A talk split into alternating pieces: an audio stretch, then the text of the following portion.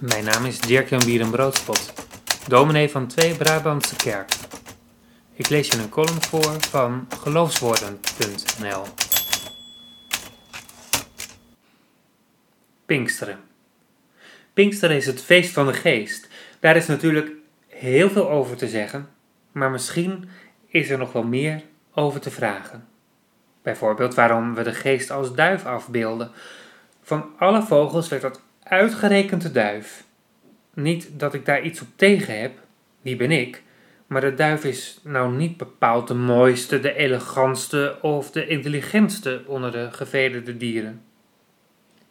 Elke duivenmelker zou me ongetwijfeld ogenblikkelijk de les willen lezen na het horen van deze disqualificerende woorden.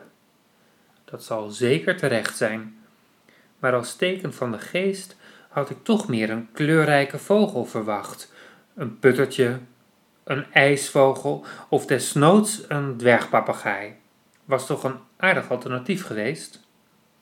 Waarom dan een duif?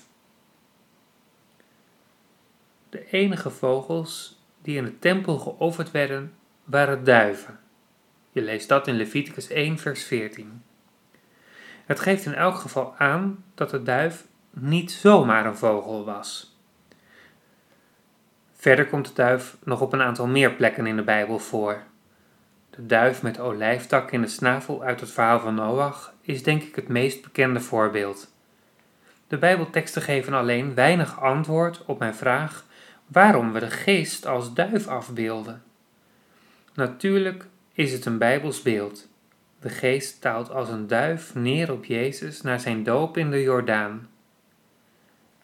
Ik ga er alleen van uit dat dit niet zomaar een toevallig gekozen beeld is, maar dat daar een goede reden voor was. De Bijbel levert in dit geval geen bevredigend antwoord op mijn vraag. Ik werp het net dus even wat verder uit om te kijken welke informatie dan wel naar boven komt.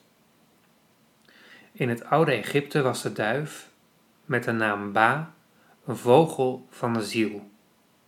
Opvallend is dat ook Joodse grafinscripties een beeld schetsen van de duif als drager van de ziel. De duif als symbool bij het feest van de bezieling is dan nog niet zo raar. Alleen komt de duif niet voor in het Pinksterverhaal. Het beeld is dus mooi, maar is hier dus wel een te vroeg getrokken conclusie.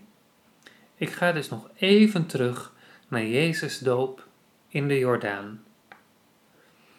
In het Midden-Oosten waren er verschillende legendes bekend.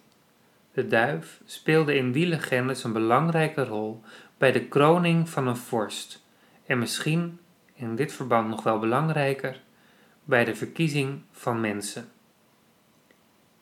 Waarom nu specifiek een duif in dit Bijbelse verhaal? Ik denk dat het teruggrijpt op bekende verhalen uit die tijd. Maar stel me nu niet de vraag hoe de duif daar dan weer terecht is gekomen. Wellicht dat het iets te maken heeft met het feit dat duiven ook op het slagveld gebruikt werden om boodschappen over te brengen. Maar dat is meer een enthousiaste gok dan dat ik het zeker weet. Je luisterde naar een column die ik schreef voor geloofswoorden.nl. Vond je het de moeite waard?